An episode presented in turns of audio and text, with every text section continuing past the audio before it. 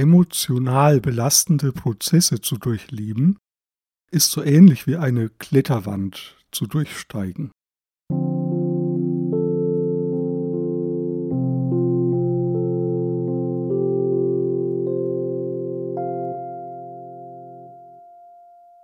Ja, herzlich willkommen zurück. Ich möchte heute mal beginnen mit einem Zitat aus einem Buch, das heißt Das passende Lieben von Remo L. Largo und er schreibt über sozusagen das Ideal einer, einer idealen Gesellschaft. Und da heißt es, aus Sicht des FIT-Prinzips wäre sie so beschaffen, dass alle Menschen ihre Individualität leben dürften. Sie könnten ihre körperlichen Bedürfnisse befriedigen, fühlten sich geborgen und in der Gemeinschaft aufgehoben. Sie könnten ihre Begabungen entfalten und Leistungen erbringen, die sie befriedigen. Sie fühlten sich existenziell sicher und in keiner Weise bedroht. Und sie könnten in jeder Hinsicht ein selbstbestimmtes Leben führen. Wenn wir uns das so vorstellen, dieses selbstbestimmte Leben, dieses von der eigenen Individualität, dem eigenen entfalteten Potenzial durchdrungene Leben, dann kann man sagen, das ist ein Leben, in dem sehr viel von dem, was man normalerweise so macht, also von dem, was wir gelernt haben an Ritualen, an Strukturen, an dem, wie man die Dinge richtig macht, hinter uns gelassen wurde. Dieses Mann, wie man die Dinge macht, das hat Martin Heidegger, der Philosoph, so in seinem Buch Sein und Zeit auf den Punkt gebracht. Und er sprach da davon, dass es darum geht, diese Strukturen gewissermaßen zu verflüssigen, also so aus dieser Starrheit der immer klaren Abläufe, immer gleichen Abläufe und auch Abläufe, die uns ja gar nicht unterscheiden voneinander. Also wir alle machen das. Also es geht darum, daraus auszusteigen und ja, das so diese das eigene Leben gewissermaßen zu verflüssigen. Und ja, in der heutigen Folge soll es darum gehen, da wie diese, dieser Prozess des Verflüssigens so mit den eigenen emotionalen Reaktionen zusammenhängt. Also wenn du dabei bist, so in deine Individualität einzusteigen, wenn du herausfinden möchtest, wer du bist, was du kannst, wenn du dich existenziell sicher fühlen möchtest, dann ist es immer so, dass auf dem Weg dorthin das ist meistens nicht, das geht meistens nicht glatt, sondern in der Regel ist das ziemlich holprig. Und mit holprig meine ich, ja, da tauchen ganz verschiedene Emotionen auf und ja, ich möchte heute mal in der heutigen Folge eine Metapher beschreiben, nämlich die Metapher der Kletterwand. Also dieses, dieses holprige, das hat was von einer Wand, durch die du durchsteigst und ja, wo du genau überlegen musst, was ist der nächste Schritt, was gibt mir als nächstes Halt und ja, wie komme ich da gut durch.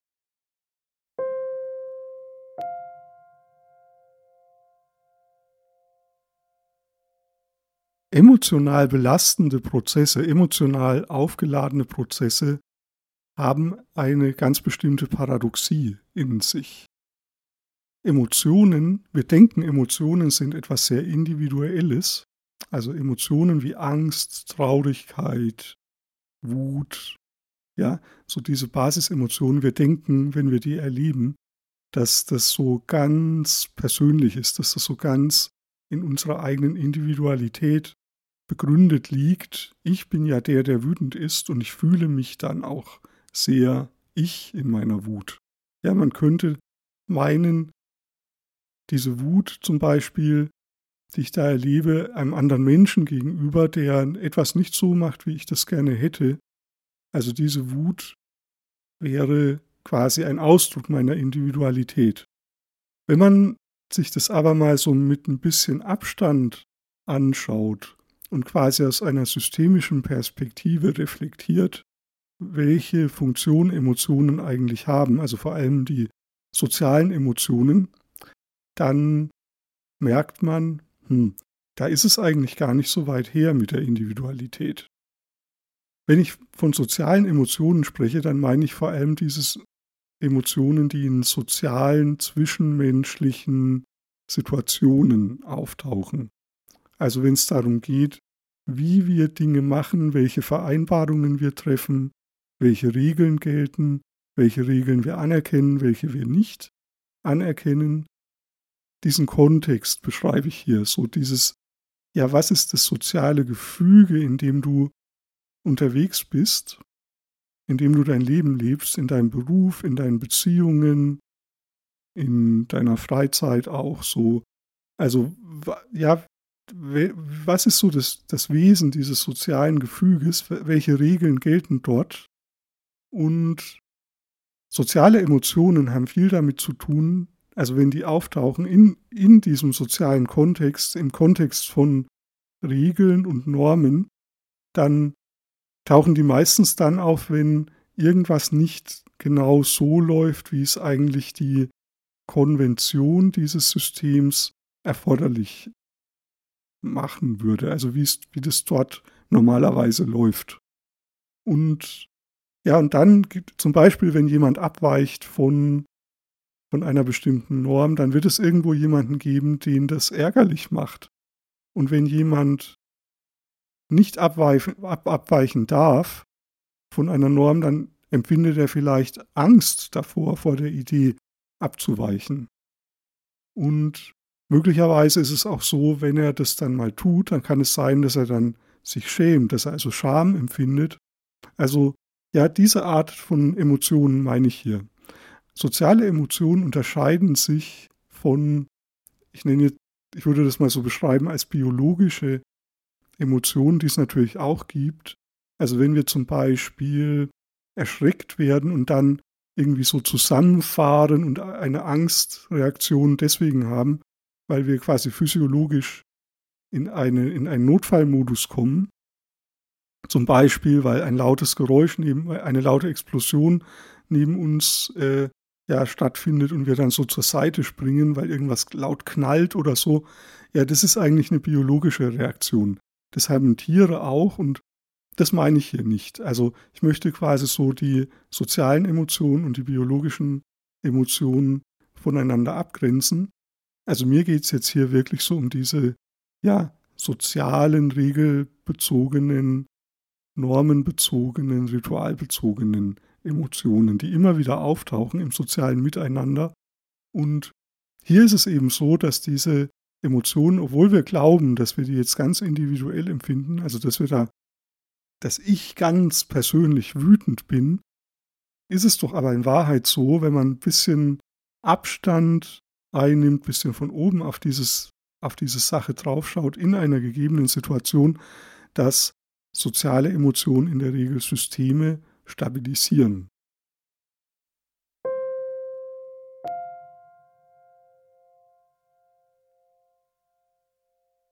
Du kannst mal überlegen, wo hast du das schon mal erlebt in deinem Leben? Also wo bist du vielleicht sozial mal ärgerlich geworden, so in einem sozialen Kontext das letzte Mal? Oder wo wurde auch mal jemand auf dich ärgerlich? wenn wir dieses Beispiel mal nehmen, ja, und überleg mal, welche Norm wurde da sozusagen entweder in Frage gestellt oder stabilisiert. Ja, also eine ganz konkrete Situation, wo du das letzte Mal mit der mit einem sozialen Ärger konfrontiert wurdest, mit einer Wut, die ja in einem sozialen Kontext aufgetaucht ist, in einem zwischenmenschlichen Kontext. Und ja, stell dir mal so die Frage, was genau war die Norm oder die Konvention oder die Funktion in diesem, in diesem sozialen Kontext, in diesem System, in dem du dich da befunden hast, in dieser Beziehung. Und wie wurde das von der Wut beeinflusst? emotionale Schemata, die sich auf soziale Situationen beziehen, sind in der Regel systemstabilisierend. Also irgendwas, was im System immer wieder, bestimmte Muster, die da immer wieder auftauchen, die werden durch die emotionalen Schemata, die, die wir durchleben, wenn wir in diesen, wenn wir uns in diesen Situationen befinden, die werden dadurch immer wieder repro reproduziert. Das heißt, es kann sein, dass wir bestimmte andere Inhalte haben in diesen Situationen, also dass es von Situation zu Situation immer mal wieder inhaltlich um andere Dinge geht, aber letztlich das große Theaterstück, das wir da spielen, in dem wir quasi integriert und gefangen sind, dieses Theaterstück ist doch immer wieder ein ähnliches. Und du kannst hier auch mal überlegen, was sind so die typischen Theaterstücke, in denen du dich so normalerweise bewegst. Ja, Theaterstücke, die dich in sich selbst so als Akteur immer wieder aufsaugen. Was sind so ganz typische, vor allem in Konfliktsituationen, worum geht es da oder wie läuft das normalerweise ab? Und ich vermute, dass es, weil das bei uns allen so ist, auch bei mir natürlich, also ich vermute, dass es auch bei dir so sein wird, dass da das Skript, das da quasi im Hintergrund steht, immer wieder ein ähnliches ist. Wenn dich dieses Thema mehr interessiert, dann hör dir nochmal oder vielleicht auch zum ersten Mal die Folge an der Puppenspieler. Da habe ich diese, ja, dieses, dieses, dieses Schwerpunktthema oder dieses Phänomen sehr ausführlich besprochen.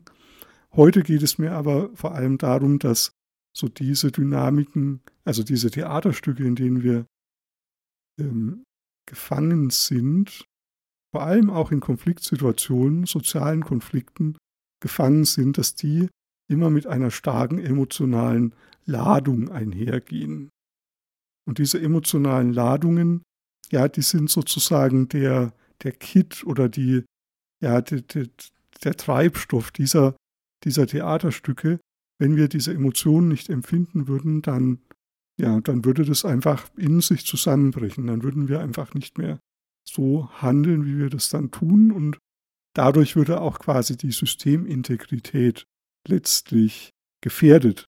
Also, ihr könnt euch das so vorstellen wie eine Hand, die aus dem System, aus dem, aus dem Zusammenspiel letztlich dieses, dieses sozialen Miteinanders oder dieser Beziehung so in uns hineingreift, in uns als Personen und dort diese Emotionen erzeugt und uns die ja, paradoxe Vorstellung oder die Scheinvorstellung von Individualität vermittelt.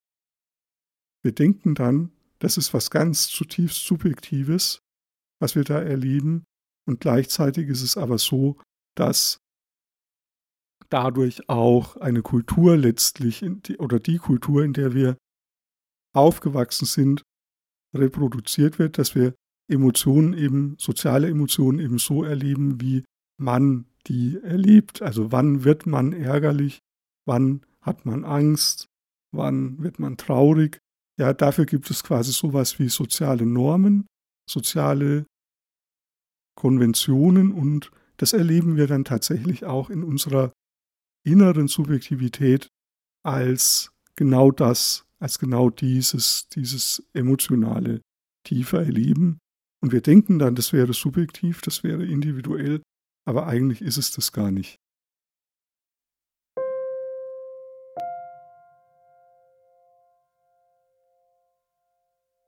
Die heutige Zeit braucht wirkliche Individualität.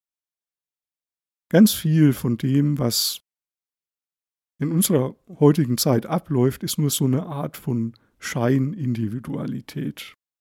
Also alles, was so mit Konsum zu tun hat. Konsum gaukelt uns vor, Konsummöglichkeiten gaukeln uns vor, dass wir individuell wählen können.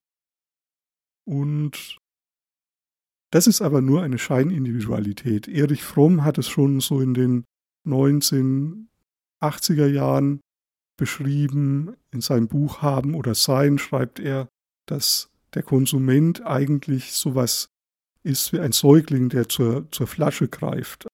Es, es wird uns suggeriert in einer Konsumwelt, dass wir, dass wir individuelle Entscheidungen treffen, aber wir haben gar nicht die Wahl, diese Entscheidungen nicht zu treffen. Die eigentlich wahre Individualität würde sich darin zeigen, dass wir ein ganz anderes Leben uns auch vorstellen können, das quasi nicht durch ja, die Kulturindustrie, durch dieses große Konsumangebot, in dem wir heutzutage ja leben, das für uns ziemlich normal ist. Also ein Leben, das sozusagen die Wahl hat, auch das einfach nicht zu machen und ein ganz anderes Leben zu führen. Und sozusagen auszusteigen aus diesen sozialen Normen, in denen wir unterwegs sind, anders zu, andere Arten von Beziehungen zu führen, andere Arten von Wohnformen ja, zu verwirklichen, anderer Berufsmöglichkeiten zu verwirklichen und dabei aber nicht so in diese Falle zu tappen, dass wir denken, naja, wenn du nur Freelancer bist, wenn du dich quasi selbstständig machst und freiberuflich arbeitest, dann liebst du deine Individualität. Also der Punkt ist quasi, dass es darum geht, wirklich freie Entscheidungen zu treffen. Und man kann sich natürlich frei auch für ein Angestelltenverhältnis entscheiden. Die Frage ist aber, ob du das aus deiner eigenen inneren Autonomie heraus entscheidest oder ob du das so entscheidest, weil alle das machen. Ja, also auch wenn alle sich entscheiden, Freelancer zu werden, dann wäre das auch wieder ein, ein Mann, dem du folgst, wie man das heutzutage macht. Und es wäre auch nicht wirkliche Individualität, sondern es wäre auch wieder diese Scheinindividualität, die halt getarnt ist in Form von, von freien Entscheidungen, aber das eigentlich auch nicht ist.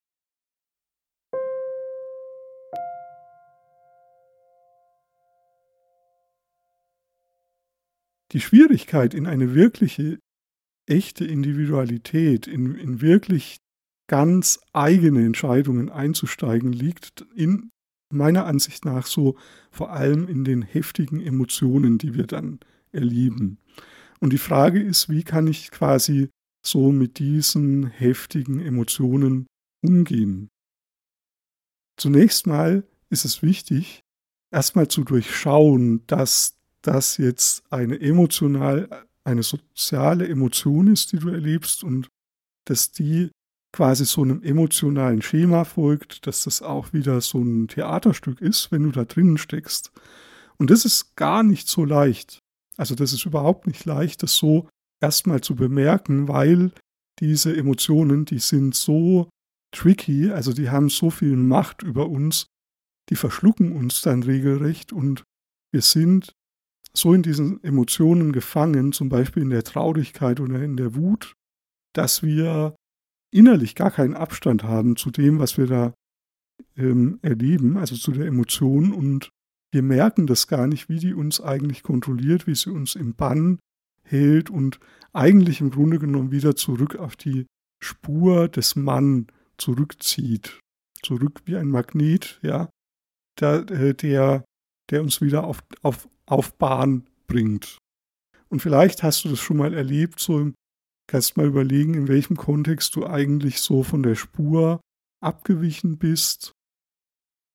Es gibt ja ganz viele Möglichkeiten. Ich habe jetzt gerade schon so diese beruflichen Spuren thematisiert. Vielleicht gibt es sowas wie Familienspuren, also so Berufsfelder, in denen du in deiner Familie unterwegs bist. Also was ist so normal in deiner Familie? Welche Berufe ergreift man so, wenn man in deiner Familie aufwächst? Und du kannst mal überlegen, ja, wie ist das eigentlich bei dir? Folgst du diesen Spuren und bist du damit fein? Ist es okay für dich, dem zu folgen? Oder gibt es da auch sowas wie einen inneren Widerhaken oder irgendwie so ein Unbehagen, ähm, das dir sagt, nee, ich weiß gar nicht, ob das so für mich passt. Vielleicht würde ich auch gerne was ganz anderes machen.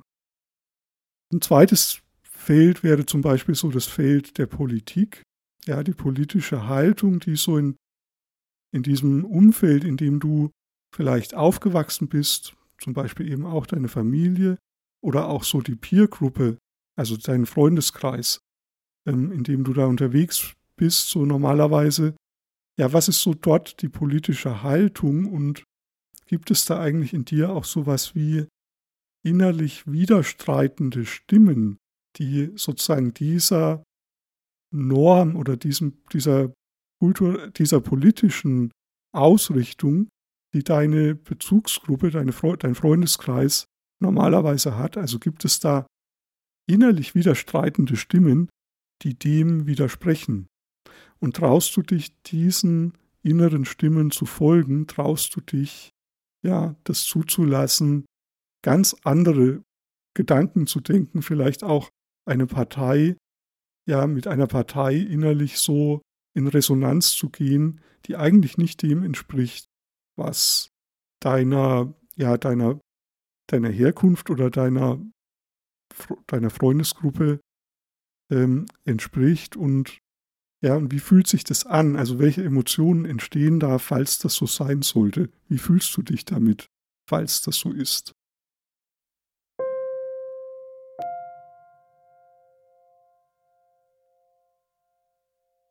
Die große Frage ist natürlich, was machst du, wenn du in so einer emotionalen Reaktion drinnen hängst? Und wenn du das sozusagen bemerkst, also ich hatte ja gesagt, der erste Schritt ist, das erstmal einfach zu bemerken, dass es so ist. Und dann ist aber das zweite so, ja, wie geht's dann weiter?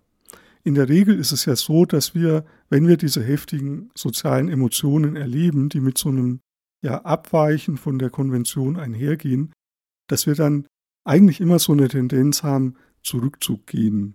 Ja, also einfach wieder dann zurück in die Norm zu gehen oder einfach das zu reduzieren, so die Intensität oder die Quantität zu reduzieren von dem, was wir da machen, so dass es aushaltbar wird.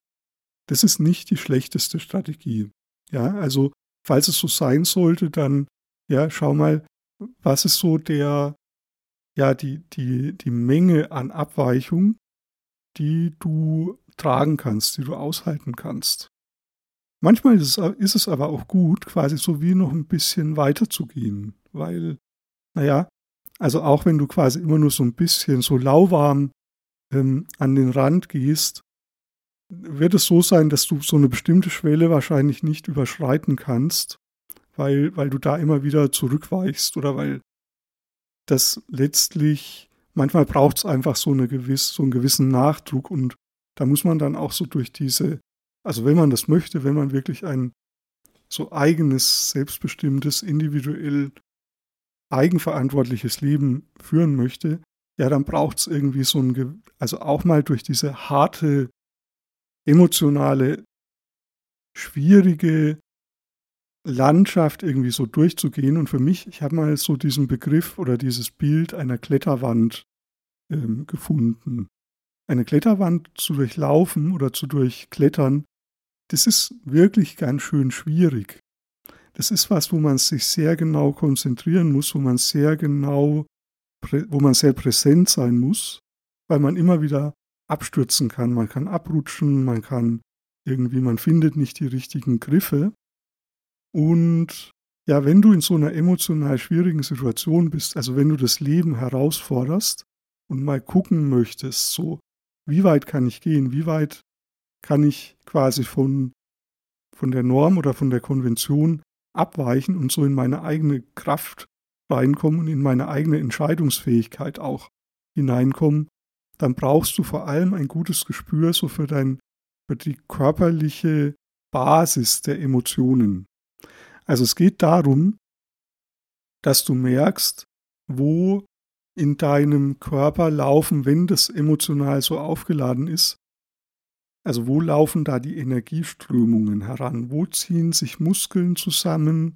Wo drückt es vielleicht? Wo, wo staut sich vielleicht so eine Energie? Also vielleicht hast du dann Kopfschmerzen oder ja, irgendwie so im Bauch, irgendwie brodelt's. Ja, dein Bauch ist irgendwie ganz, ganz warm und ganz wie, wie so innere Lava, die dann von innen her so in deinem körperlichen Erleben auftaucht es ist irgendwie auch wichtig, dass du immer wieder gedankliche Impulse, die auftauchen, vielleicht festhältst, mit Menschen zum Beispiel darüber sprichst, denen du vertrauen kannst, von denen du weißt, dass sie dich nicht verurteilen werden, dafür, dass du vielleicht abweichst von einer Konvention oder das vielleicht auch in, einer, in einem Tagebuch festhältst.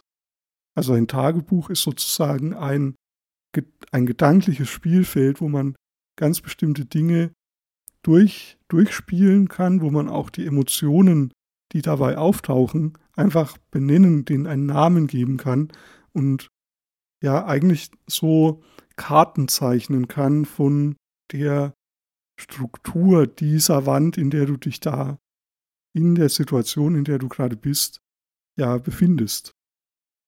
Ja, und von Zeit zu Zeit ist es natürlich schon auch gut, auch in der Kletterwand manchmal dann auch kleine Handlungsimpulse mal auszuprobieren. Ähm, vielleicht auch so mit dem, vor dem Hintergrund mal zu testen, naja, führt mich das jetzt wieder weiter so in die alten Bahnen rein, wenn ich das jetzt mache? Oder führt das quasi wirklich in eine aus der eigenen Kraft heraus entstehende neue Richtung? Also das wird sich dann spielerisch und zunehmend spielerisch und leicht anfühlen und du wirst immer mehr ja so ein Vertrauen und Zuversicht gewinnen, dass das ein guter Weg ist, auf dem du bist. Und dann gibt es auch nicht mehr so eine innere Zweiteilung. Ja, also wo man sagen kann, einerseits ist da die Ruhe, weil du der, weil du wieder der Konvention folgst, und andererseits aber die Unruhe, weil die, der Wunsch oder die Sehnsucht nach Individualität, nach, in, nach deinem eigenen Leben, wie du es leben möchtest, dann doch wieder zu rufen beginnt das passiert dann nicht mehr, dass es diese zwei Seiten gibt, sondern es ist eher so, dass es dann, ja, dass du in eine ganzheitliche Stimmigkeit kommst und das ist ein sehr schönes Gefühl. Also wenn, wenn du, wenn du einmal über diese Schwelle dann so drüber gekommen bist, dann, ja, dann beginnt wirklich da auch ein neuer Lebensabschnitt. Das ist so meine Erfahrung. Und das ist dann wirklich auch da wirst du auch belohnt dafür, dass du diese schwierige emotionale Kletterwand ja so ganz achtsam durchstiegen hast.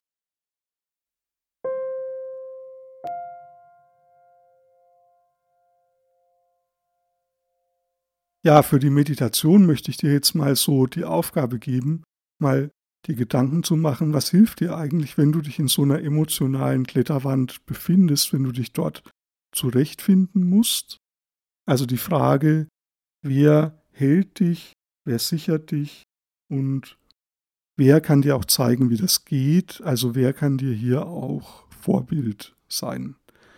Du hast jetzt mal drei Minuten Zeit, um so ein paar Ideen für diese Fragen zu entwickeln.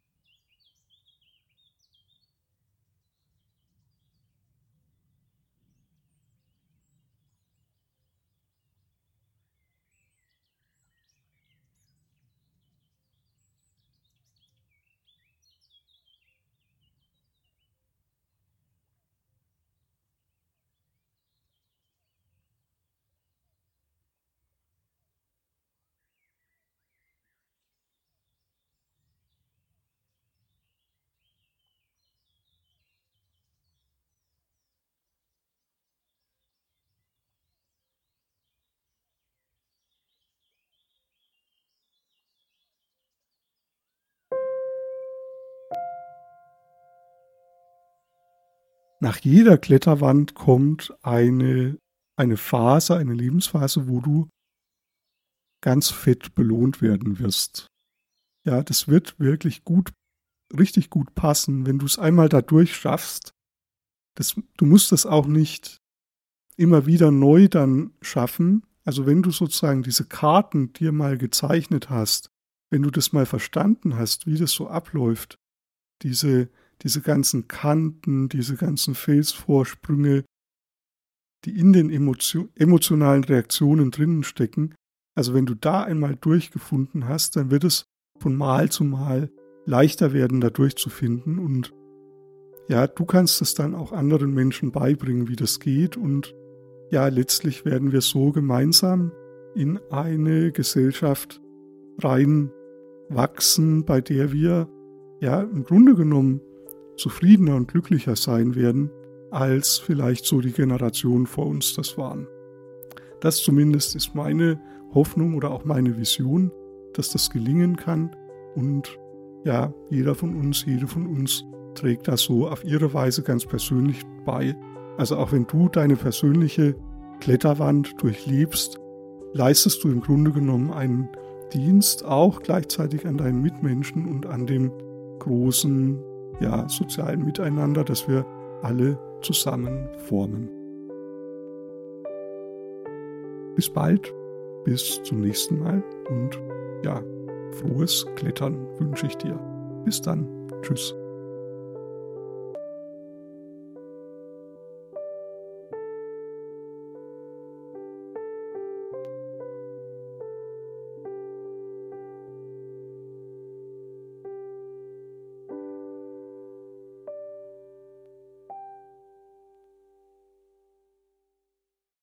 Ein Podcast der ZKS-Werkstatt. Mit unseren Tools schaffst du dir auch in bewegten Zeiten einen sicheren Boden, wissenschaftlich fundiert, kreativ und klar.